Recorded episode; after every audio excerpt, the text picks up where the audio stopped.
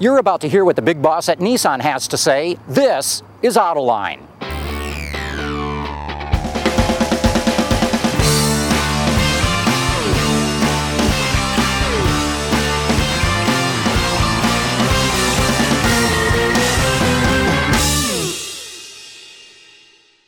Two years ago, Nissan absolutely stunned the automotive industry, announcing that it was pulling up stakes in Los Angeles and moving its headquarters to Tennessee.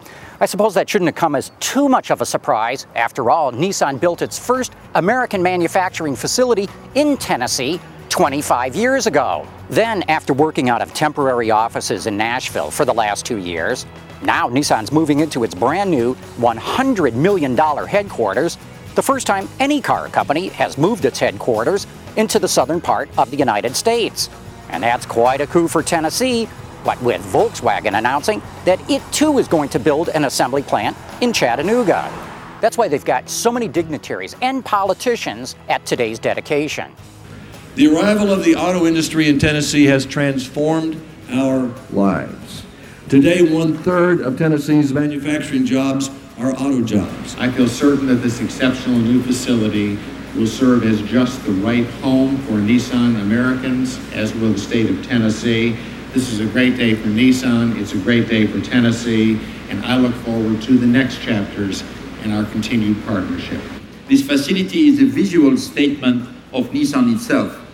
With this investment, we deliberately designed this building to reflect our commitment to our employees, to our environment, and to the sustainable growth of Nissan in the Americas. But we're not just here for a building dedication. We're here because I'm going to be sitting down for an exclusive one on one interview with Carlos Ghosn, the CEO of Nissan and Renault, talking about the turbulent times the automotive industry is going through. And we'll be doing that right after this.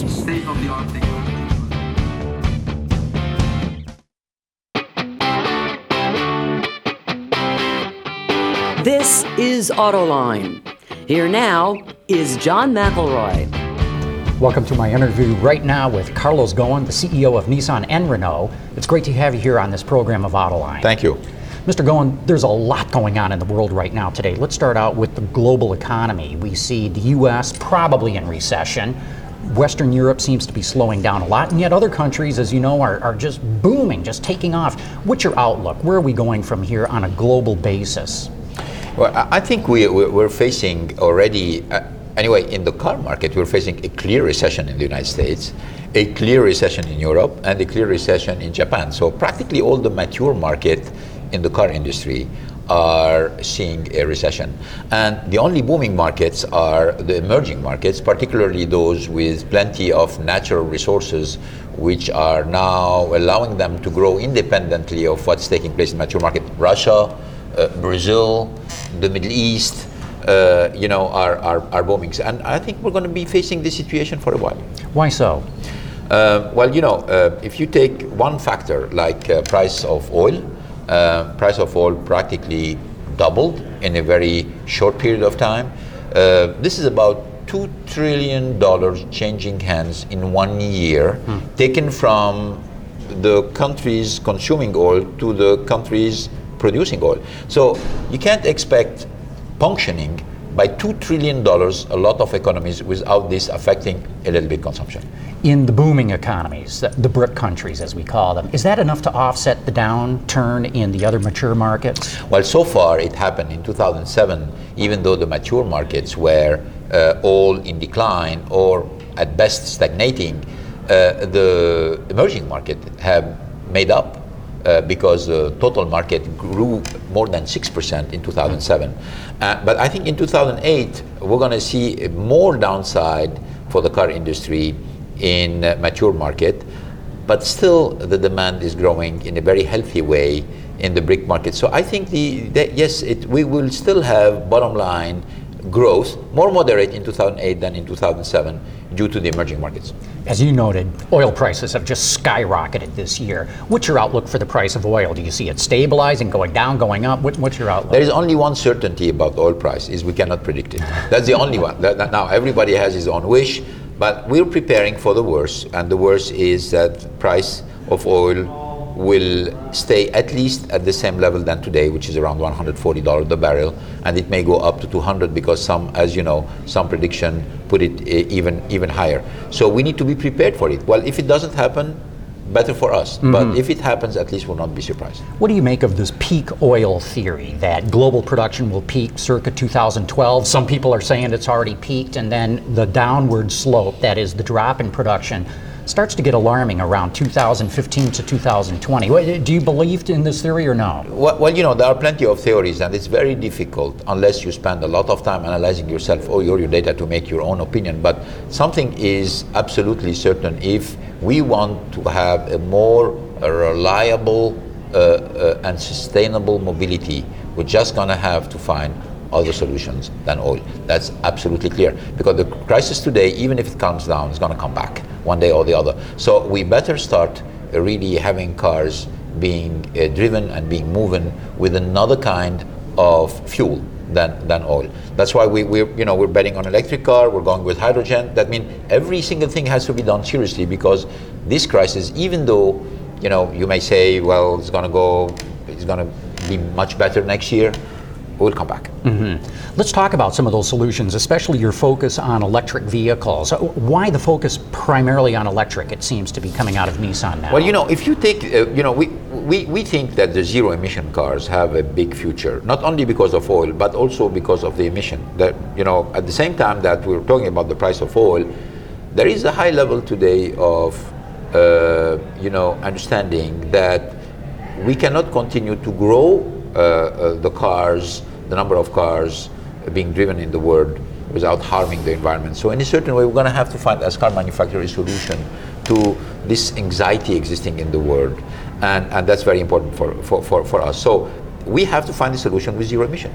So if you combine the fact that you need to rely less on oil and at the same time have a product which is zero emission, you have today two solutions uh, that we know uh, electric cars mm-hmm. and uh, fuel cell cars. Uh, I think that electric cars are more near term than fuel cell cars. Doesn't mean that we're not working on fuel cell. We continue to work on fuel cell, and we we have uh, a project already decided to bring electric car on the market. You know, in a relatively short term, 2010, 2011. Mm-hmm. And uh, some people have said though it's zero emissions at the tailpipe, or there is no tailpipe on an electric car, but there still are emissions involved. And because coal is such a, a, huge fuel used in the generation of electricity that maybe it isn't that great of a step. How, how do you respond to well, it? Well, I respond uh, to today. You can generate emission by producing energy using coal, and you're going to generate another source of emission by driving cars we want to take care at least of one source. You know, you know, uh, you can't say, okay, I'm not going to do anything because even if I solve this problem, there is part of the problem remaining. I say, let's go step by step. Let's already put on the market cars which do not emit. You're going to have a big chunk of the problem solved, mm-hmm. and then we can address the, the source. Even though there are a lot of sources not emitting CO2, as you know, you can nuclear mm-hmm. power does not emit CO2, mm-hmm. hydroelectric does not emit CO2 uh, you know, uh, using wind or using solar power does not emit CO2. Yes, you can use coal or fuel to make electricity, but I think solving already the car as a source of emission is a big step forward. And what about plug-in hybrids as maybe an interim? Are, are you pushing into that area you know, too? There are a lot of uh, interim solutions, hybrids, plug-in hybrids. You know, even electric car with range extender. Mm-hmm. I mean, but I think What's very important is that you put on the market a car which is zero emission, whatever the way you use it. Whatever the way you use it, you do not leave even the possibility for somebody to emit. Mm-hmm. Okay, you get the car, it's zero emission, and then after this, you can add to this car a lot of options. You know, where you can bring some emission. For, for me, it's very important that we cannot start with a range extender and gasoline engine to support. You should bring a zero emission product. That's our commitment. And why do you think that uh, electric vehicles near term are a better solution than going with fuel cell vehicles? You know, we have both technologies, and uh, you know, I, I, can see the maturity of uh, them, and the, the, I, I, think that uh, the maturity of the technology, the, the cost of the technology, um, the acceptance by the market makes electric car a shorter term solution than um, than uh, fuel cell. Fuel cell are a good solution for the future. I- I- it's a But it needs kind a free, an infrastructure to be put in place too. Is that another reason why you're bullish and, on and the cost and the cost of fuel cell is, is much higher than the cost of uh, of electric cars. What about alternative fuels, ethanol, compressed natural gas, Sure. or I things mean, like et- that? et- Do you see any chance for that to catch on? I, I, don't, I don't think it's going to become a mainstream solution. I think it's, it's going to be a kind of other kind of solution derivative. But ethanol, it depends how you produce ethanol. You know, you take a country like Brazil, uh, producing ethanol in a way which is very cost effective and in a certain way not competing uh, against food, you know, uh, because Brazil has a lot of land available and there is a lot you know, a disconnection between how much sugar cane you're going to develop for ethanol mm-hmm. and, you know, corn and rice and wheat from, from the other side. When you are in a situation like this, ethanol is a good solution, and, and Brazil, in fact, is running on ethanol. I mean, mm-hmm. Brazil developed its own autonomy uh, by, by developing ethanol. But that may not be the case in many countries who, mm-hmm. who do not enjoy the same kind of space availability and uh, cost effectiveness that Brazil has for ethanol. So ethanol is a good solution. I don't think it's going to be a mainstream solution, particularly because it's competing against food. As you well know, Europe has really put a lot of emphasis on diesel. What do you think the diesel prospects are elsewhere in the world? Well, diesel, diesel prospects are growing uh, everywhere, particularly with the clean diesels. That means the diesels with practically no, no, no emission, no particles, nothing at all. Um, some car manufacturers are introducing it in the United States.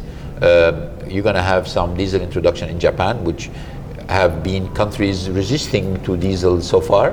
Um, the percentage of uh, cars with diesel engine in Europe is significant, more than 65% to two cars out of three, at least in Europe, are today running on, on diesel. So, so it's a, it's a mainstream technology. You put a lot of emphasis on CVTs. In fact, uh, at one point you were saying CVTs were a more logical way to go than even hybrid cars. Has the price of oil changed your calculation in that regard? No, not at all. CVT in some, uh, you know, driving conditions which are very common to people can uh, save up to 10% of uh, uh, in term of fuel. So it's a, it's a very, and we are generalizing CVT in our product line up. So I think what we need to do today is if you have a gasoline engine or if you have a diesel engine, you need to use every single technology in order to reduce the emission and increase the fuel efficiency. Okay, let's go back to talking a little bit more about the business side of things. You've always talked of having an interest in a U.S. partner. Uh, where does that stand? Uh, th- one would think that maybe Chrysler is more of a, a target for you now. You're cooperating on doing full-size pickup trucks together. Uh, Chrysler is going to be getting a small car from you. Is Chrysler the partner that you would like in the U.S. market? No, frankly, I, I- I think we, we have always made deals, OEM deals. I mean, we have the alliance, Nissan has the alliance with Renault. That's one particular cooperation. And then Nissan has, um, and Renault also has some specific OEM deals. And Nissan has OEM deals with Suzuki, it has them with, uh, um, with Mitsubishi, it has them now with, uh, uh, with Chrysler it doesn't preclude anything, you know, about, you know, if you start with an OEM, that means you're going to go further. You can stay with OEM deals for a very long time. These deals are signed because the two car manufacturers, even though they are competing, uh, can find a win-win situation where each one benefit from, from the other. And I, I can tell you that you're going to see more of it in the future. Even though car manufacturers are competing against each other, it makes sense to develop a technology together or use a platform together or ask for an OEM deal from a car manufacturer whose economy of scale is not sufficient. And um, I don't think you should see anything else than specific and limited business discussion on a specific deal that makes sense for both companies. Would you be interested in buying a company like Chrysler? You know, I don't believe in buying. uh, or- or- Mm-hmm. That- that's what I was going to get you to I don't talk be- about, I mean, right. I don't believe in buying. That mean the, the partnership between Renault and Nissan uh, is a successful one and standing on its feet. Uh, and uh, still producing a lot of value for two car manufacturers because it was not a kind of buying. You were not buying anybody, you were partnering with somebody. Mm-hmm. But the cross shareholding was important because if you want to really do things on the long term and open up the doors and allow engineers and researchers and intellectual property to flow from one company to the other easily, you want to eliminate the suspicion that you know your partner of today can become a competitor tomorrow. You know, if, if you are in this mindset, there is a limit to how much you're going to cooperate. By doing the cross shareholding agreement, you know that the partner of today is going to always be your, your partner, even though you have a different identity and a different company. Um, but it's a completely different kind of agreement. You know, uh, alliance is one side, OEM are from the other. You're still interested in an alliance, though, in the U.S., are you? We, we still think it makes sense. Uh, obviously, it has to be good opportunity. It has to make sense for everybody. It has to be done in a, at a moment where people see it more as an opportunity than a risk. Uh, but, but, but you know that today we are in a market condition where people see risk everywhere. so uh, that's why it's not it's not the very appropriate time to do this kind uh, to, do, to do this kind of move. But you know our strategy didn't change, and my opinion on this didn't change. You sort of made a run, if you will, at trying to form an alliance with General Motors two years ago. It, it didn't go anywhere, but the market conditions have completely changed now. Any sense that any of the companies in Detroit are more receptive to your idea today? No, I, you know, one of the basic conditions of an alliance to work is mutual uh, appetite of the two parties. If you have one party who is very interested into an alliance and the other party which absolutely not, or neutral, or don't see the advantage, you better stop there. I, I, I think I- I don't believe in anything forced. I don't believe in anything where you have to explain, uh, you know, in an exhaustive manner what are the advantages of a partnership or you have some needs and you think these needs can be filled by allying with somebody or you don't think uh, you don't think so and then you know it's it's it's open. It can it cannot be a alliance cannot be a constraint. It, it has to be something that you are uh, willing to do where you see the advantage even if from time to time it can be hard You seem to have a lot of patience in that regard because uh, many executives would say, no, we've got to force these synergies, is always the word that you hear. And yet you seem to be taking an approach of saying, we want everybody to have more independence and figure out how to work together. Do do I have that right or no? Well, you know, when, when we when we analyze the car industry and you see how much, and this is an analysis which was not done only by us, it was done by outside and re, re, renowned consultants, create who create value and who destroyed value by going through alliance and mergers and, and acquisition and everything. Well, you have only one case which created value is the Renault Nissan case. Everything else destroyed value, and this is, you know, again, an outside consultant telling you this. So we must be doing something which maybe defies common sense, but still delivers a lot of value. Because a lot of people who followed common sense ended up destroying a lot of value. So forcing people in alliance, I never believed into it.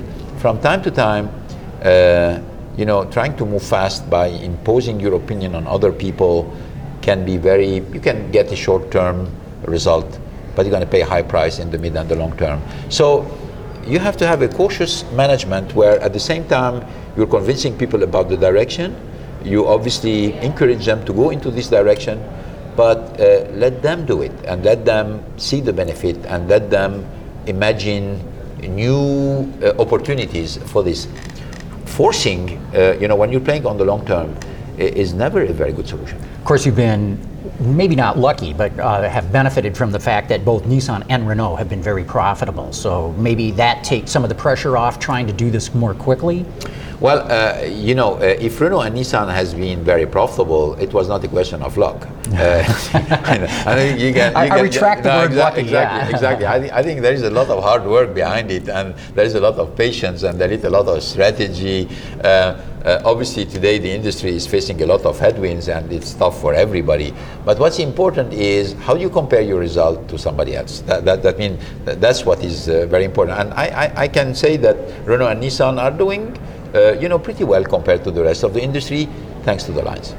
Let's go back to commodity prices. We talked about oil, but as you know better than I, the price of everything is exploding these days steel, plastics, anything that goes into a car. How do you deal with that? Are, are you able to get enough offsets, or are we seeing car prices about to go up? No, I don't. I don't think. I don't think that you can offset the kind of increases that we are seeing in our industry, particularly when they have been recurrent. That means we, we started to see the steel price. Just to take an example, I don't want to focus only on steel because we have It's the everything. same story with aluminium and plastics and everything. But but the steel price, you know, when you take it, it started in 2006 and 2007, and now 2008, and now the prediction is 2009 is going to go up. You can't offset this. I mean, if, if, if you spend your time uh, cutting your costs in order to pay your steel bill, uh, you know, you, you, it, it's like uh, it, it's it's a never-ending it's a never-ending and very frustrating kind of effort. There is a moment where you need to exercise some kind of pricing power. Uh, because all the industry is facing the same headwinds. Mm-hmm. So everybody needs, in a certain way and in a very measured way, to try to pass part of these price increases to the consumer. We're not talking about tremendous uh, price increase. We're talking about one to two percent price increase in order to rebalance uh, these uh, these pressure when price, I mean, the iron ore producers have imposed on China in last month 85% increase on iron ore. I mean, who's going to pay for this? Mm-hmm. I mean, uh, and this is not the first time. That I mean, this is after many years of, of increases. Now, I think the industry is is going to remain very competitive, and everybody trying to do the best. But I think there is no solution outside passing, if not all, at least part of this price increase to the consumer, and we're seeing it happening in the imperfectly, but we're seeing it happening on the market today. But you're not going to take it out of your margins, your profit margins, are you? Well, you know, if you cannot price it on the market, you have to take it out of the margin. But take it out of the margin cannot be a policy. Mm-hmm. It can be a short-term accommodation until you can explain to the consumer what's going on. But if you if you keep taking it from your margin, your margin is going to disappear because because it's not finished. Yeah. When you say one or two percent, that just doesn't sound like enough to offset the increase in the commodity prices. Well, you, you cannot offset the increase, the past increases. I'm not talking about offsetting everything which happened since 2006. I'm talking about avoiding the situation from now on to get worse for the car industry. We're talking about a couple of percentage point of a price increase. So you're not solving the problem here. You're just avoiding it becoming a drama for everybody. Really good. Mr. Carlos Ghosn, thanks so much for taking the time to talk with us. It's been terrific. I've gotten a lesson here in the global automotive industry. Thank you. Carlos Ghosn is quite an interesting executive, and I thought he made some critically important points on today's show. As he made clear, Nissan's going to pursue all kinds of alternative powertrains, but Ghosn wants to put Nissan at the front of the pack when it comes to electric vehicles. He doesn't really seem all that interested in plug in hybrids or even extended range EVs. He only wants to pursue pure battery power, or what he refers to as zero emission vehicles. He also told me later that Nissan's going to get into the battery business in a big way. And he even wants to sell batteries to other car companies. So we learned quite a bit as to where Mr. Ghosn wants to take Nissan in the future. By the way, on our website, you'll also find that we did an interview with Dominique Thormann, the Senior Vice President in charge of administration at Nissan North America, and we can even take you on a tour of their impressive new headquarters building. Join me again next week when we take a look at all the new cars that have come out so far this year that are up for the 2009 North American Car of the Year. Well, thanks for tuning in and join us again next week as we give you a front row seat as to what's going on in the automotive industry.